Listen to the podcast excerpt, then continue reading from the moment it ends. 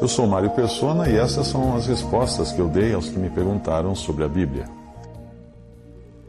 Você perguntou o seguinte: se eu estou salvo, por que é que eu continuo ainda aqui neste mundo? Bem, se você ainda não crê no Salvador, a sua primeira razão para estar ainda aqui nesse mundo é, é conhecer a imensurável graça de Deus e ser salvo pela fé em Jesus.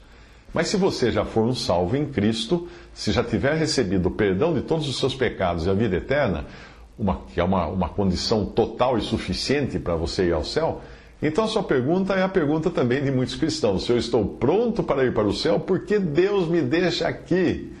Nessa droga de mundo, onde é tudo tão difícil, existem doenças, crimes, mortes e tanta coisa.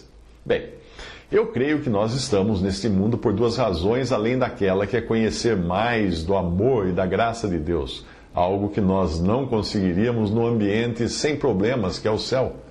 Então nós estamos aqui no lugar de Cristo agora, neste mundo, assim como Ele está agora no nosso lugar diante de Deus no céu. Nós devemos andar como Ele andou aqui e viver por duas das razões pelas quais Ele viveu aqui. Primeiro, e antes de qualquer coisa, ele esteve nesse mundo para a glória de Deus.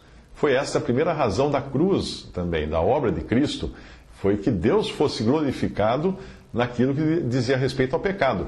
Ainda que nenhum homem viesse a crer e aceitar o Evangelho, ainda que ninguém fosse salvo, mesmo assim a obra de Cristo na cruz teria glorificado a Deus acerca do pecado.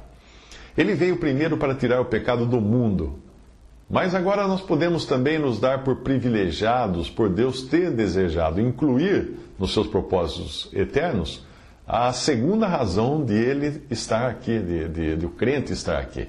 Primeiro, a segunda razão de Jesus ter estado aqui, agora a segunda razão do crente estar aqui.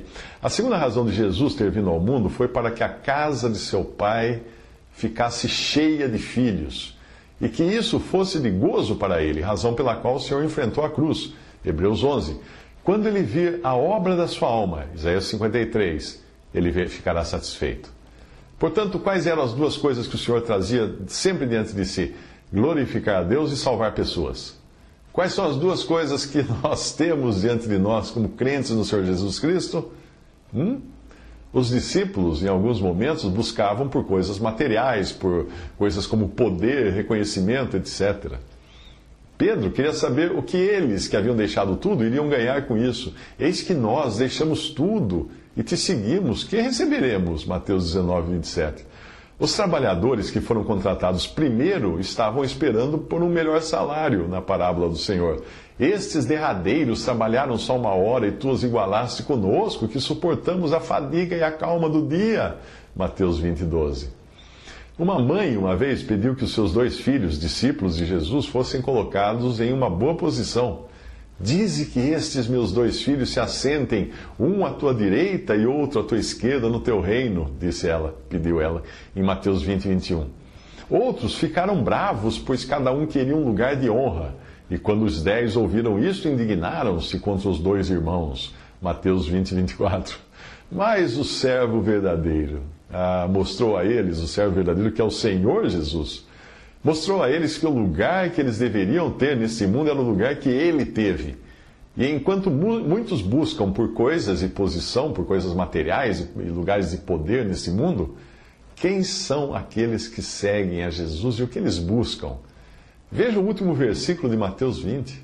São aqueles que encontraram o que realmente necessitavam. Aqueles que eram cegos e que não pediram por coisa alguma além de ver. Era tudo o que eles queriam, ver.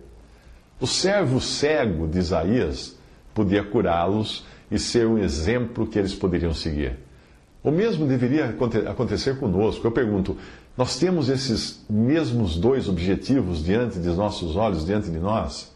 Eu poderia mencionar mais de uma centena de coisas, no meu caso, que estão tentando desviar os meus olhos do caminho que eu deveria seguir. Que caminho é esse? Os passos de Jesus. E Jesus, parando, chamou-os e disse: Que quereis que vos faça? Disseram-lhe eles: Senhor, que os nossos olhos sejam abertos. Então Jesus, movido de íntima compaixão, tocou-lhes nos olhos e logo viram, e eles o seguiram. Mateus 20, 32 a 34. Finalmente, existe ainda mais uma razão para ainda continuarmos aqui neste mundo, e é a mesma para muitas coisas que nos acontecem e não, não entendemos. Pedro, voltando, se viu que o seguia aquele discípulo a quem Jesus amava, e que na ceia se recostara também sobre o peito de Jesus. Aí ele disse a Jesus: Senhor, e deste, que será? Disse-lhe Jesus: Se eu quero que ele fique até que, que eu venha, que te importa a ti? Segue-me tu. João 21, de 20 a 22.